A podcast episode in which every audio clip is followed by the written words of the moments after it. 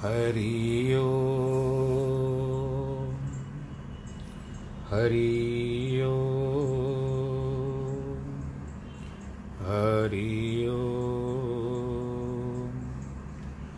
गुरुर्ब्रह्मा गुरुर्विष्णु गुरुर्देवो महेश्वरः। गुरुर्साक्षात् तस्मै श्रीगुरवे नमः। नाहं वसामि वैकुण्ठे योगिनां हृदयेन च। मद्भक्तां यत्र गायन्ति तत्र तिष्ठामि नारद। जिस घर में हो आरती, चरण कमल चितलाय तहाँ हरि वासा करे, ज्योत अनंत जगाए। जहाँ भक्त कीर्तन करे बहे प्रेम दरिया तहाँ हरि श्रवण करे, सत्यलोक से आ सब कुछ दीना आपने, भेंट करूँ क्या ना? नमस्कार की भेंट लो, जोड़ू मैं हाथ। शान्ताकारं भुजगशयनं, पद्मनाभं सुरेशं। विश्वाधारं गगनसदृशं मेघवर्णं शुभाङ्गं। लक्ष्मीकान्तं कमलनयनं, योगिवृद्धानगम्यं। वंदे विष्णुं भवभयहरं, सर्वलोकैकनाथं। मङ्गलं भगवान् विष्णु, मङ्गलं गरुडध्वज, मङ्गलं पुण्डरीकाक्ष। मङ्गलाय स्तनो हरि। सर्वमङ्गलमाङ्गल्ये शिवे सर्वार्थसाधिके शरण्ये त्र्यम्बके गौरी नारायणी नमोऽस्तु ते। ॐ नमो भगवते वासुदेवाय। श्रीकृष्णगोविन्द हरे मुरारे। हे नाथ नारायण वासुदेव श्रीकृष्णगोविन्द हरे मुरारे। हे नाथ नारायण वासुदेव, हे नाथ नारायण वासुदेव श्रीनाथ नारायण वासुदेव। नारायणं नमस्कृत्यं नरं चैव नरोत्तमं देवीं सरस्वतीं व्यास ततो जयमुदीरयेत्। कृष्णाय वासुदेवाय, हरे परमात्मने। प्रणतक्लेशनाशाय गोविन्दाय नमो नमः। ॐ नमो भगवते वासुदेवाय श्रोतागणों। आज हमारी फिर से उपस्थिति हो रही है उस प्रभु के द्वार पर, जहाँ पर हम भगवान की वांगमयी वाणी भगवत गीता ज्ञान का रसास्वादन ले रहे हैं। आनंद में खुशी पे हम लोग, और हिलोरे ले रहे हैं डुबकियाँ लगा रहे हैं। इस तरह से एक बार गंगा जी में स्नान करने जाते हैं तो पहले पहले जल ठंडा लगता है। तत्पश्चात जब स्नान करते तो मौज आ जाती है। पर पहले मन नहीं लगता। तो इसी तरह से इस पर भी एक बार हम लोग एक बार प्रवेश कर गए। तो इसमें भी बड़ा आनंद आता है। फिर इसको छोड़ने की दिल ही नहीं होती है।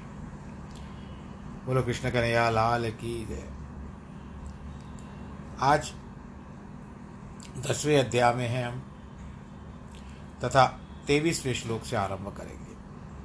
भगवान जी अर्जुन को बताते हैं कि रुद्राणाम शंकराश्मी वितेशो यक्षरक्षसाम वसुनाम पावकाश्चास्मी मेरु शिखरी नामहम रुद्रों में शंकर हूँ, राक्षसों में और राक्षसों में और रक्षों में कुबेर हूँ। धन के देवता जो हैं, वसु नामक आठ देवताओं में पावक मैं हूँ और पर्वतों में मेरु पर्वत मैं हूँ। पुरोदशां च मुख्यम माम विधिम पार्थ बृहस्पतिम सेनानिमहम स्कंद सरसामस्मि सागर। हे अर्जुन, पुरोहितों में देवताओं का पुरोहित बृहस्पति, सेनापतियों में स्कंद स्कंद यानी भगवान शंकर जी के जो पुत्र हैं या उनको कार्तिकेय भी कहा जाता है, या षणमुख भी कहा जाता है, वो सेनापति बहुत अच्छे हैं। तो वो सेनापति या स्कंद या कार्तिकेय जो भी बुलाए, भगवान कृष्ण कहते हैं वो मैं हूँ। जलाशयों में समुद्र में हूँ। ये दो श्लोकों में भगवान मध्यमाधिकारी के लिए बता रहे हैं कि कैसे और किस रूप में उनकी उपासना कर सकता है। ऐसा करते समय वह यही समझे कि वह परमेश्वर की उपासना ही कर रहा है, क्योंकि वही उसके अनंत अपनी शक्ति डालकर फल देता है। भगवान शंकर जी के ग्यारह रुद्र हैं, स्वरूप है। रुद्र का अर्थ ही ग्यारह। शिव भगवान ने ग्यारह रूप धारण किए हैं। समय समय के अनुसार वह अवतार लेते हैं। उनमें, उन रूपों में शंकर पार्वती के पति हैं। भगवान कहते हैं कि वह शंकर मैं हूँ।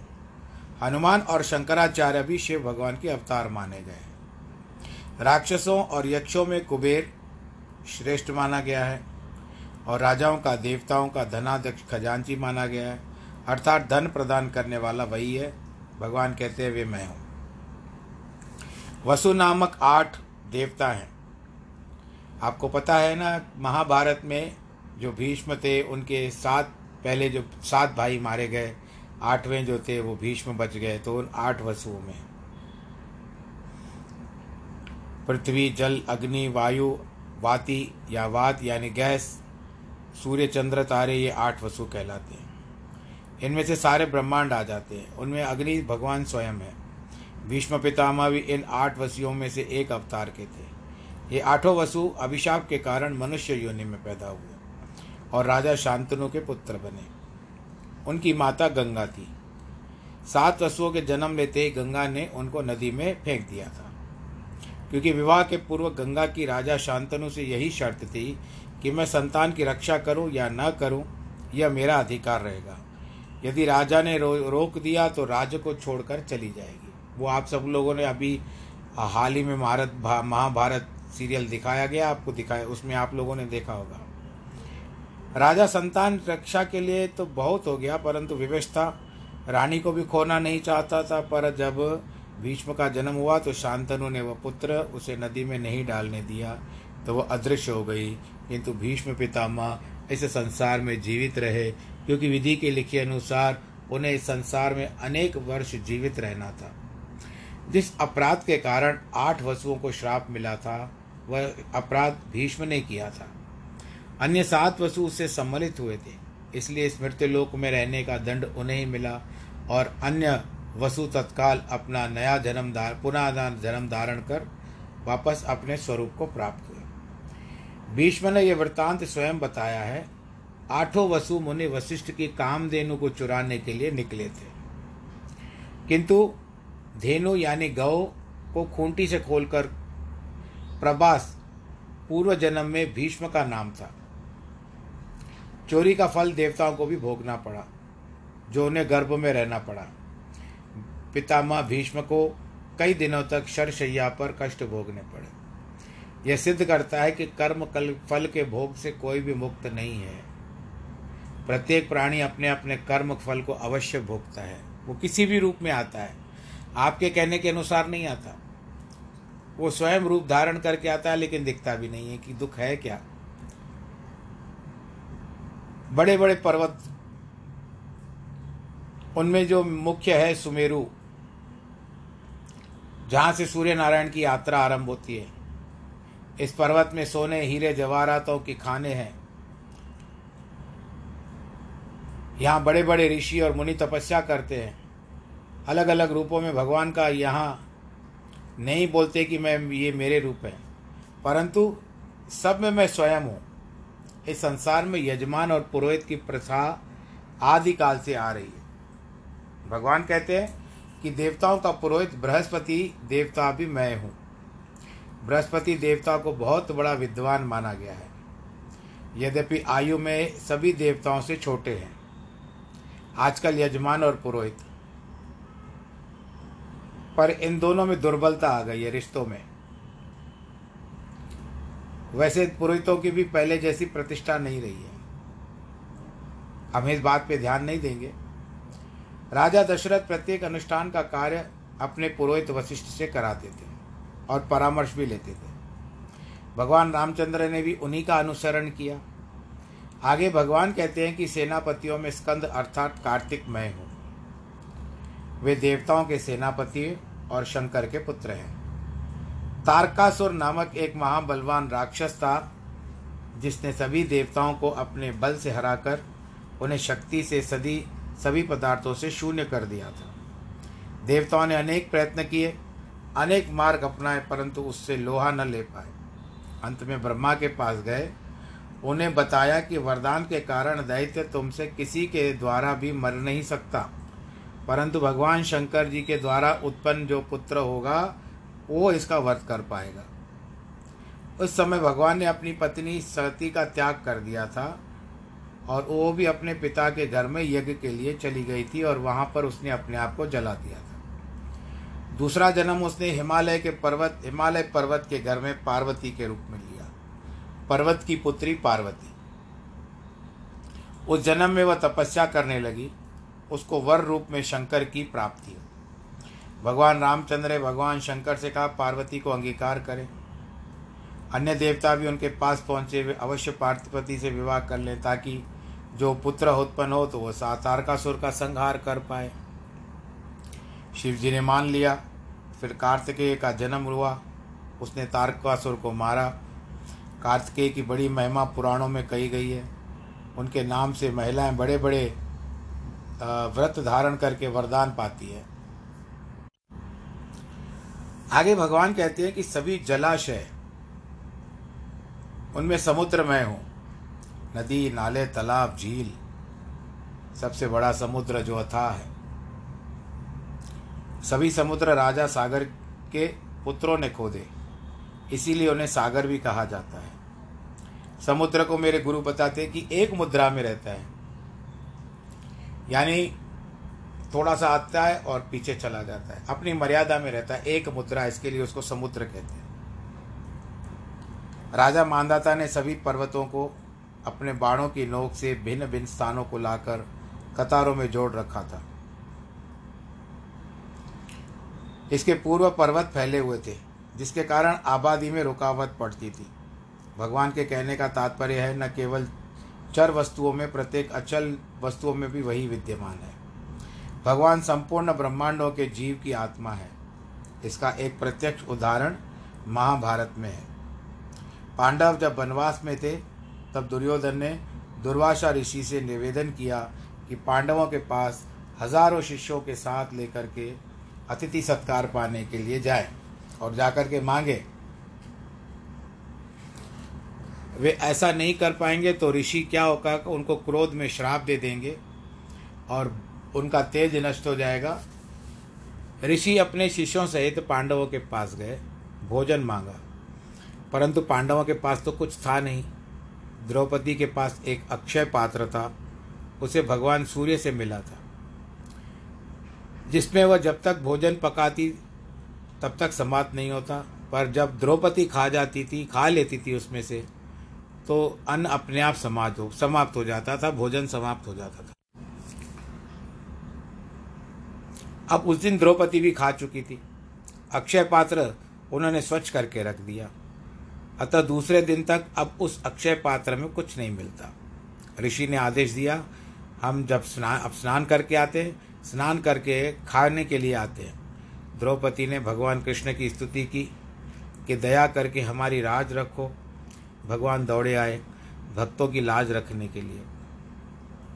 द्रौपदी के प्यास पास आए तो वो बहुत प्रसन्न हो गई कि चलो सहारा मिल गया। अभी अभी तो इसको याद किया था। परंतु जो भगवान ने देखा, कहा, द्रौपदी, मुझे बहुत भूख लग रही है, भाई कुछ खाने को तो दो। तो द्रौपदी आश्चर्यचकित कहती है कि क्यों कहते हो? मैंने तुमको इसके लिए तो बुलाया है भैया। क्योंकि भगवान कृष्ण और द्रौपदी एक दूसरे को भाई बहन के नाते से कर, रहते थे। मैं दूसरों को तो निपट लूँ। इतने लोग आकर के सर पे पड़े हैं। वो भोजन मांग रहे हैं और इसमें से मैंने भोजन कर लिया है। और ये अक्षय पात्र अभी नहीं भरेगा, वो कल ही भरेगा। कहते, ठीक है, क्या है? वो बर्तन मुझे तो दिखाओ। द्रौपदी वो बर्तन लेकर के आई। अब उसमें, अब देखो, हरि अनंत, हरि कथा अनंत। कोई शाक, बाकी शाक कहता है, पत्ता कहता है, परंतु कोई चावल का दाना कहता है। बस आप समझ लीजिए कि भगवान ने उसमें भोग लगा दिया। और खा करके ज़ोर से डकार ले ली। कहता, मैं सर्वात्मा तृप्त हो गया। ऐसे कहते, ब्रह्मांड के सभी जीवों की क्षुता पिपासा शांत हो गई। प्रत्येक जीव अपने पूर्ण तृप्त अनुभव करने लगा। दुर्वासा और उसके शिष्य भी नदियों में उनको हिचकियाँ आने लगी। एक दूसरे से कहते हैं, पेट तो इतना भरा है कि अन्न का एक कण और जल की एक बूंद के लिए भी जगह नहीं है पेट में। अब युधिष्ठर के पास जाएँगे तो हम हँसी, हमारी हँसी हो जाएगी। उसने तो अच्छे अच्छे व्यंजन बनाए होंगे। अंत में निर्णय किया कि चलो, हम लोग यहीं से चले जाते हैं, युधिष्ठर के पास नहीं जाएँगे। ऐसा कह करके दुर्वासा अपने आश्रम को चले गए। बोलो, कृष्ण कन्हैया, लाल की जय। करते हो तुम कन्हैया, मेरा नाम हो रहा है। मेरा आपकी कृपा से सब काम हो रहा है। करते हो तुम कन्हैया, मेरा नाम हो रहा है। भगवान ने इस प्रकार अपने भक्तों की लाज रखी है और दिखाया कि कैसे वे सारे ब्रह्मांड के जीवों की आत्मा है। एक कण, आप उसको चावल मानो या शाक मानो, जो भी मानो, एक कण से सारे ब्रह्मांड की तृप्ति हो गई। महर्षि महर्षिणाम भृगुरहम गिरामस्मटको काकश, काक्षरम यज्ञानाम जप यज्ञोस्मी स्थावरणाम हिमालय। महर्षियों में भृगु ऋषि हूँ वाणी में अक्षर, ओम हूँ अलग अलग यज्ञों में जप यज्ञ मैं हूँ और अचल पदार्थों में हिमालय पर्वत भी मैं हूँ। ब्रह्मा के सात मानस पुत्र हैं अत्रि मुनि वशिष्ठ, मरीचि भृगु आदि उनमें तो महातेजस्वी ब्रह्म ऋषि भृगु हैं। भगवान कहते हैं, मैं हूँ। जो कुछ वाणी से उच्चारण किया जाता है, उसमें ओम शब्द भगवान जी है। ओम और ओमकार एक ही है। कलयुग में आयु अल्प और विघ्न बहुत है। यानी उम्र छोटी और विघ्न बहुत। कितने संकल्प और आशाएँ हम हृदय में धारण करते इतने पुत्र, पौत्र, पुत्रियाँ व्यवसाय, वो सब उस पर सम्मिलित है। सबका ध्यान रखना पड़ता है। आए हैं इस जन्म को सुधारने के लिए पर लगे हैं मिथ्या व्यवसायों में। इसलिए आवश्यक है कि बड़े बड़े यज्ञों, जिनको करने के पास हमारी शक्ति करने को न हमारे पास शक्ति है, न आयु है, न धन है, न पदार्थ है उन सबको छोड़कर सरल से ओम या ओमकार का जाप करें। वही ईश्वर रूपी यज्ञ है। उसी को लेकर अपना उद्धार करें। उस जप यज्ञ में न व्यय है, न कोई कष्ट है, न अधिक आयु की आवश्यकता है, न ही पशुओं की हिंसा की आवश्यकता होगी। जैसे अन्य यज्ञों में करनी पड़ती है, जिनका फल अंत में कहीं न कहीं भोगना पड़ता है। संपूर्ण सृष्टि इस एक अक्षर ओम के से उत्पन्न हुई है। सभी का आदि यह अक्षर ही है। मनु महर्षि कहते हैं कि पार ब्रह्म के दर्शन की अभिलाषा है तो चार कर्म करो। पहला, ओम का जाप करो। उसका मार्ग किसी योग्य गुरु की सेवा चाकरी करके उसी से प्राप्त होगा। और जाप परावाणी अर्थात श्वासों से होता है। जिसे अजपा जाप भी कहते हैं। वह जप यज्ञ, अन्य सभी यज्ञों में उत्तम और अधिक फलदायी है। दूसरी, दूसरा रास्ता है शारीरिक तपस्या, जिसमें प्राणायाम सीखना पड़ता है, जिसकी शिक्षा के लिए योग्य गुरु का होना आवश्यक है। तीसरा मार्ग है किसी मंत्र का जाप करना। गायत्री मंत्र सबसे ऊँचा माना गया है और यह भी गुरु से ही प्राप्त होना चाहिए। चौथा मार्ग है, मौन धारण करो। चुप। इसमें उत्तम है सत्य भाषण। सत्य बोलो, सत्य व्यवहार करो, सच्चाई पर चलो। सभी मार्गों में सर्वोत्तम ओम का जाप है जिसे पापों और दुखों से रक्षा होती है। अकार, उकार, मकार। तीन वर्ण है इसमें। और मरण वेला में भी इस शब्द का उच्चारण करता है वह शरीर त्याग के पश्चात ब्रह्मलीन हो जाता है। गायत्री मंत्र भी पापों से रक्षा करता है, परंतु ओम अजपा गायत्री है, उनकी महिमा भारी है।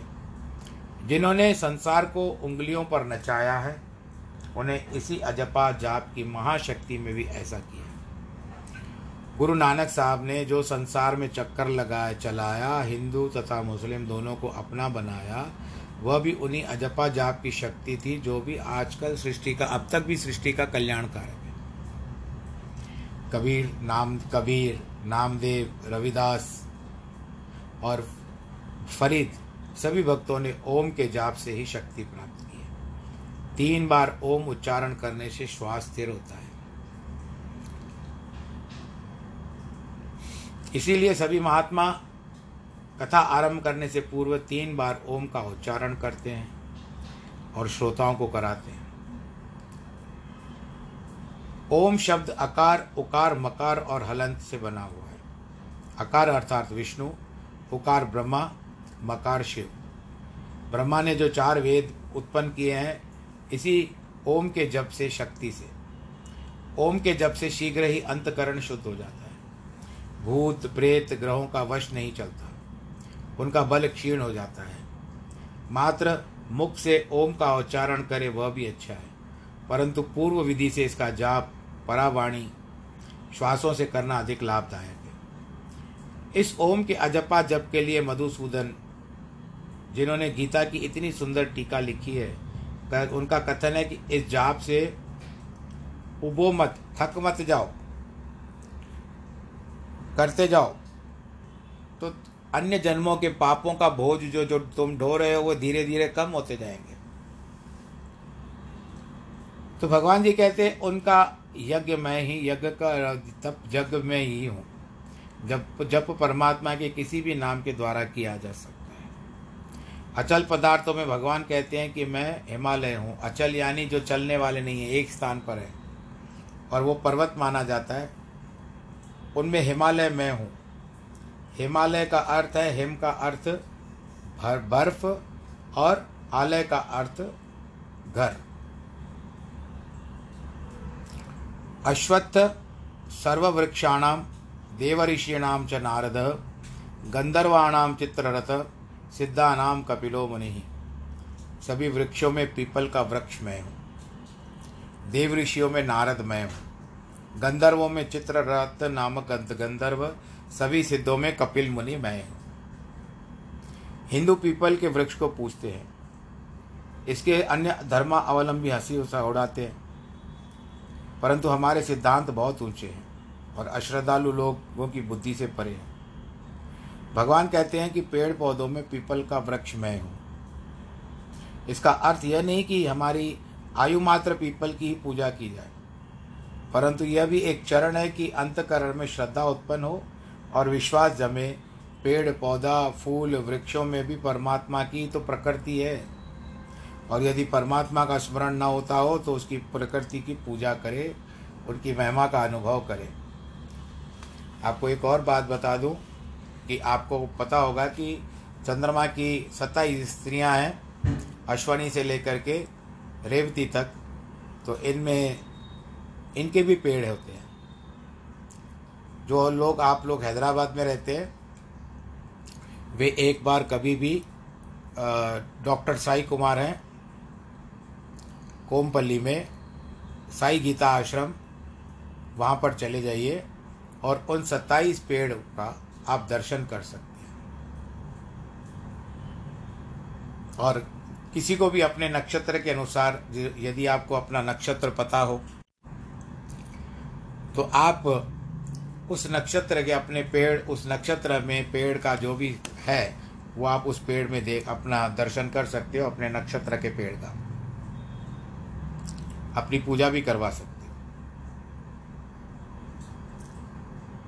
तो उसकी महिमा का अनुभव है। एक अत्यंत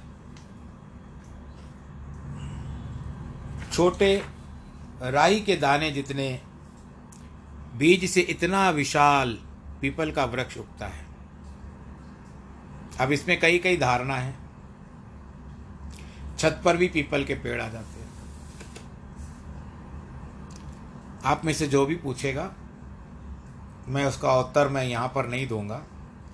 पर यदि आप जो सुन रहे हो, यदि आप मुझसे पूछोगे तो जो मुझे उस, मुझे मेरे गुरु ने जिस उत्तर को बताया है, मैं आपको बताऊँगा। परंतु मैं यहाँ पर सबको नहीं बता, यानी मैं नहीं, यहाँ पर नहीं बताऊँगा।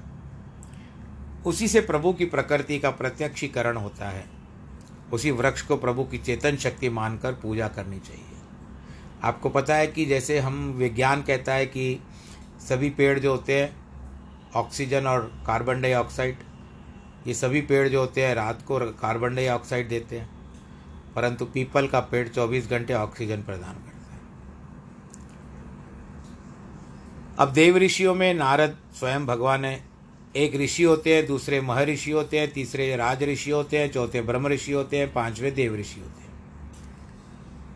एक सामान्य ऋषि होते हैं, दूसरे महर्षि होते हैं, तीसरे राज ऋषि होते हैं, चौथे ब्रह्म ऋषि होते हैं और पाँचवें देव ऋषि। ऋषि वे हैं जो अपनी इंद्रियों पर संयम रखते हैं। उनसे उच्च है जिन्होंने आत्मपद की स्थिति को पाया है। उन्हें महर्षि कहा जाता है। राज ऋषि वे वो है जो राज्य करते हैं, शासन चलाते हुए इंद्रियों का पूर्ण संयम रखते हैं। जिस तरह से राजा जनक थे। ब्रह्म ऋषि वे हैं जो ब्राह्मणों को कर्म करते हुए भी इंद्रियों के वश में नहीं रखते। और देव ऋषि वो है जो देवता बनने के पश्चात भी स्वर्ग के भोग विलासों से दूर रह करके अपने इंद्रियों को वश में रखते हैं। और वो देव ऋषि भगवान नारद जी कहते हैं कि नारद के रूप में मैं हूँ। गंधर्व है देवताओं के गायक और भक्त और उनमें चित्ररथ नामक बड़े गायक भगवान स्वयं हैं। सिद्ध वे हैं जो रिद्धि सिद्धियों के स्वामी हैं। एक प्रकार के सिद्ध जन्म से ही सिद्धि प्राप्त करते हैं, जिन्हें अवतार भी कहा जाता है। दूसरे तपस्या से सिद्ध बनते हैं। भगवान कहते हैं कि सिद्धों में श्रेष्ठ कपिल मुनि मैं हूँ। गुरु नानक भी सिद्ध पुरुष थे। बचपन से उन्होंने उनकी लीलाएँ रामकृष्ण के समान बड़ी अद्भुत थी। कपिल मुनि जन्म से ही वे भी भगवान का अंशावतार माने जाते हैं। इनके पिता का नाम था करदम और माता का नाम था देवती। मुनि नारद देवता होकर भी भोग विलासों के स्थान पर सारा समय नारायण नारायण कह करके और भगवान के लीला गान करते हुए परोपकार में अपना काम, समय बिताते हैं। अब आप ही देखिए सत्यनारायण की कथा में आता है कि विचार करते हैं कि इनको कई प्रकार के दुख है। जब पृथ्वी पर आए नारद जी, फिर कैसे निवारण होगा? सीधे गए वैकुंठ पर और वहाँ पर उन्होंने भगवान जी से पूछा और सत्यनारायण की कथा हमको मिल गई। वो पूर्व जन्म के राशि, दासी पुत्र थे और साधु संतों की सेवा की, फिर भक्ति में रंग गए, फिर वह जन्म जब त्याग दिया तो ब्रह्मा के मानस पुत्र के रूप में उत्पन्न हुए।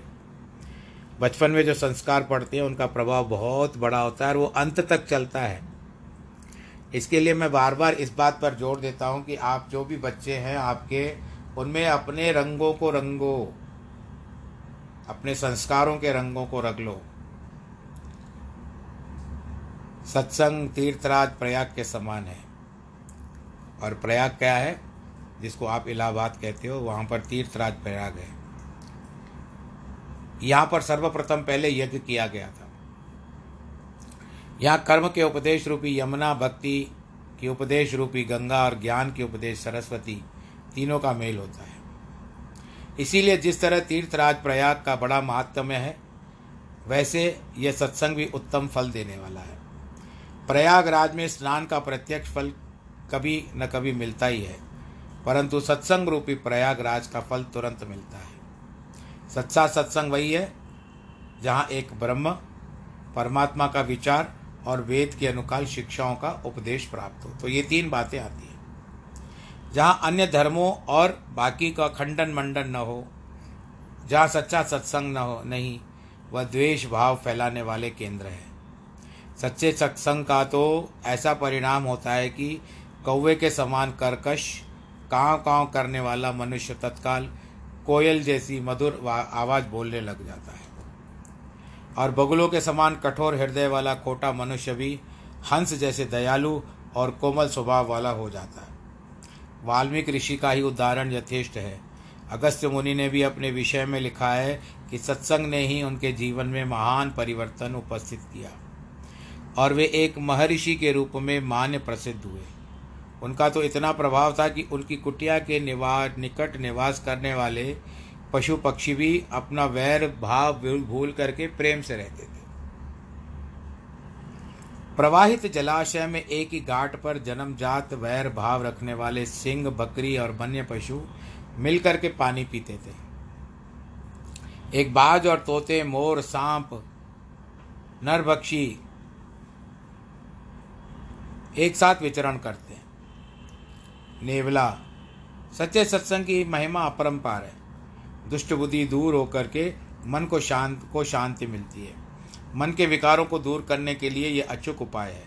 जब कपिल मुनि के पिता करदम ऋषि गृहस्थ आश्रम पूर्ण कर वन में गए, उनकी माता देवती पति का अभियोग सहन न कर पाई, तब कपिल देव ने माँ को सांख्य दर्शन का उपदेश देकर कल्याण किया। उनका यही उपदेश है कि तीन प्रकार के दुख आध्यात्मिक आदि भौतिक और आदि दैविक से बचने के लिए ज्ञान की प्राप्ति ही एक उपचार है। आध्यात्मिक दुख है, शारीरिक रोग है आदि भौतिक दुख है। चोरों, पशुओं और सांपों आदि से दुख, भय आदि आदि देविक दुख वे हैं जो ग्रह भूतों से प्रेतों से प्राप्त होते हैं। इन तीनों में सभी प्रकार के दुख आ जाते हैं। ये सभी ज्ञान से नष्ट हो जाते हैं। कुछ लोग पूछते हैं कि जब ये दुख अन्य उपायों से भी टाले या नष्ट किए जा सकते हैं तो फिर ज्ञान की क्या आवश्यकता है? शरीर के रोग औषधियों से वैद्य या डॉक्टर से दूर होते हैं। चोरों या पशुओं आदि का भय चौकीदार या सहायक रखने से दूर हो सकता है। सांप आदि के काटने का उपचार औषधि या मंत्र से हो सकता है। ग्रहदास ग्रह आदि से प्राप्त दुखों को भी पूजा पाठ या जपादि से दूर किया जा सकता है। भूत प्रेतों का प्रभाव भी मिटाया जा सकता है। परंतु कपिल देव ने माता को यह स्पष्ट रूप से समझाया कि सभी कुछ अल्पकाल के लिए भी हो सकता है। और रोग दूर हुआ तो दूसरा हो सकता है। वही रोग फिर से उतर पुनः हो सकता है। अन्य सभी दुख एक बार दूर होने के बाद पुनः आक्रमण करते हैं। परंतु इन दुखों का पुनरागमन न हो, इसीलिए ज्ञान प्राप्त कर जन्म मरण के चक्कर में मुक्त होना नितांत आवश्यक है। इस श्लोक से यही प्रकट होता है कि परमात्मा न केवल चेतन पदार्थ में है, परंतु वह अचेतन, यानी जड़ पदार्थों में भी है। जीव मात्र चेतन पदार्थ से नहीं, प्रत्युत पेड़ों, पौधों पत्थरों और आदि अचेतन पदार्थों में भी है। उन जड़ पदार्थों में गहन निद्रा में होता है। कर्मों के कारण वृक्ष, पौधे आदि ऐसे जड़ अवस्था में पड़े हुए हैं। जैसे कुंभकर्ण छह मास तक निद्रा में अचेत मूर्छित पड़ा रहता था। उस समय उसकी ऐसी दशा होती थी, उसके शरीर को बड़े बड़े हथौड़े से पीटे थे बड़े बड़े पशु भी चलते थे तो उसको पता नहीं चल पाता। ढोल बजाते थे धुंदबियाँ बजाते थे, तुरैया पीटे जाते थे। सुनता नहीं था। बड़ी कठिनाई से उसको जगाया जाता था।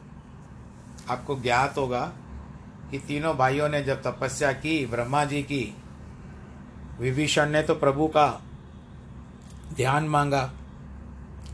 रावण ने को भी कहा कि मैं अजर अमर रहूँ। तो ब्रह्मा ने कहा यह संभव नहीं है। मृत्यु अवश्य है। तो कहता है कि, मुझे ऐसा वरदान दीजिए कि मुझे कोई भी नहीं हरा पाए। वहाँ पर रावण से चूक क्या हो गई कि उन्होंने नर के बारे में नहीं सोचा। क्योंकि कहता और पशुओं के बारे में नहीं सोचा। क्योंकि वो समझता था, ये सब तो मेरे भोजन जैसे तो भगवान जी को अवतार मनुष्य का धारण करना पड़ना और फिर हनुमान जी जैसा उनसे सहायता मांगी, फिर वो रावण का अंत हो गया। और यहाँ बात आती है कि जब इंद्र मांगने के लिए गया तो एक रात को पहले ही सभी देवता माता सरस्वती के पास गए और उनसे विनती की कि आप कुंभकर्ण, क्योंकि कुंभकर्ण ऐसा बलशाली था। अब छः महीने जागता था तो इतना अनाज खा जाता था। अगर वो प्रतिदिन जागता था, यानी एक छः महीने सोता था, एक दिन जागता था तो उतना अनाज खा जाता था। अगर वो सदैव रहा तो सृष्टि में अकाल हो जाएगा, वो सारा भोजन कर जाएगा। इसके लिए आप कोई ऐसा उसको, उसकी जीवा पर बैठ जाइए। क्योंकि वो इंद्रासन की इच्छा करता था। ब्रह्मा जी ने जब कुंभकर्ण से पूछा, कुंभकर्ण, आप बताओ, आपको क्या वरदान दूँ? तो कुंभकर्ण मांगना चाहता था इंद्रासन, परंतु माता सरस्वती ने उसकी जवान को फिरा दिया। उसकी वाणी से निकला, निकल गया निद्रासन, कि मुझे नींद चाहिए, इसके कारण सोता है। बोलो, कृष्ण कन्हैया लाल की तो यहाँ पर बात आती है वृक्षों पौधों की भी यही अवस्था है। परंतु यदि कोई डाली काटी जाती है या पत्ता तोड़ाता है तो थोड़ा सा पानी अवश्य निकलता है। आप लोगों ने भी देखा होगा। तो यह हम उनका यह समझ लें कि वो भी वियोग के कारण वो भी रोते हैं, आँसू बहाते हैं, और विज्ञान भी कहता है कि यदि आपको पेड़ों और पौधों को, जहाँ तक मैंने सुना है, कि उनको संगीत में भी बड़ा, बड़ी रुचि होती है पौधों को, जो आपके घर में पौधे लगे रहते हैं उनको भी संगीत में रुचि रहती है। यदि आप संगीत बजाना शुरू कर दो उनके पास तो वो बहुत जल्दी बढ़ते हैं, खुशी के मारे। तो अब बात आती है गंधर्व की। चित्ररथ गंधर्व वही है, जिसका दुर्योधन के साथ युद्ध हुआ था। जब पांडव वन में थे तो दुर्योधन विशाल सेना लेकर के उन्हें मारने के लिए गया था। परंतु दूसरों के अहित की कामना करने वाले दुर्योधन की खुद की दुर्दशा हो गई। दुर्योधन ने उसी सरोवर में प्रवेश किया, जिसमें चित्ररथ अपनी अर्धांगनियों, पत्नियों के साथ स्नान कर रहा था। इसके लिए चित्ररथ क्रुद्ध हो हो गया और दोनों में भारी संग्राम हो गया। कर्ण, दुशासन आदि भी सभी घायल होकर के भाग गए पर यहाँ पर ऐसे भी कहा जाता है कि इन लोगों ने बहुत पी रखी थी। दुर्योधन ने और कर्ण ने, इन सब में, इन सबने बहुत सारा मदिरा पान किया रखा था, जिसके कारण ये उनसे लड़ नहीं पा रहे थे, युद्ध नहीं कर पा रहे थे।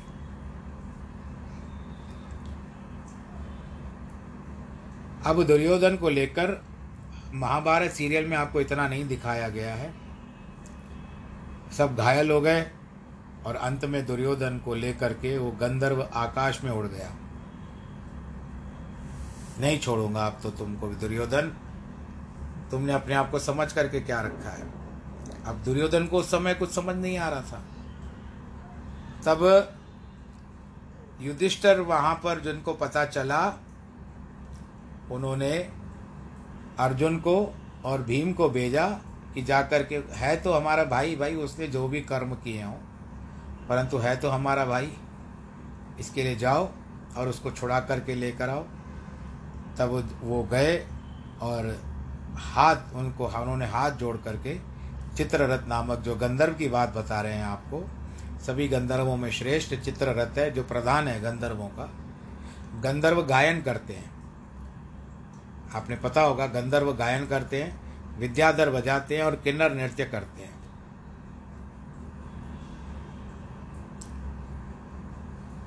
और आखिर में जब छोड़ दिया, फिर भी दुर्योधन हटी था कंधा ऊपर करके चला गया।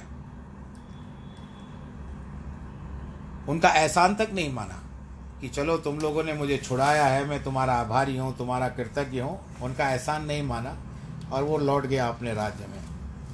तो इस तरह से आज समय हो चुका है। विश्राम देने का आज के कथा को यहाँ पर विश्राम देते हैं और बाकी जो भी होगा, कल के आशय पर हम रहेंगे। आप अपने आप को सुरक्षित रखें।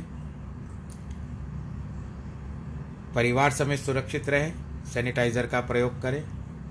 और मैं तो आपसे यही कहूँगा कि कुछ पार्टियाँ वार्टियाँ हो तो उन सब का ना जाएँ वहाँ पर तो अच्छा होगा। आपने भी सुना होगा कि आज सारा दिन न्यूज़ में वही चल रहा है। हम उनके लिए भी प्रार्थना करेंगे कि वो परिवार के साथ बहुत खुश रहें, अमिताभ जी के लिए। भगवान सबको खुश रखे, आप सबको भी खुश रखे। आज जिन बच्चों के, आपके या आपके परिवार में से किसी के भी, या आपका जन्मदिन हो, या वैवाहिक वर्षगांठ हो, आप सबको बहुत बहुत बधाई। सर्वे भवंतु सुखिना, सर्वे संतु निरामया, सर्वे भद्राणि पश्यंतु माँ कश्चित् दुख भाग भवे नमो नारायण नमो नारायण नमो नारायण।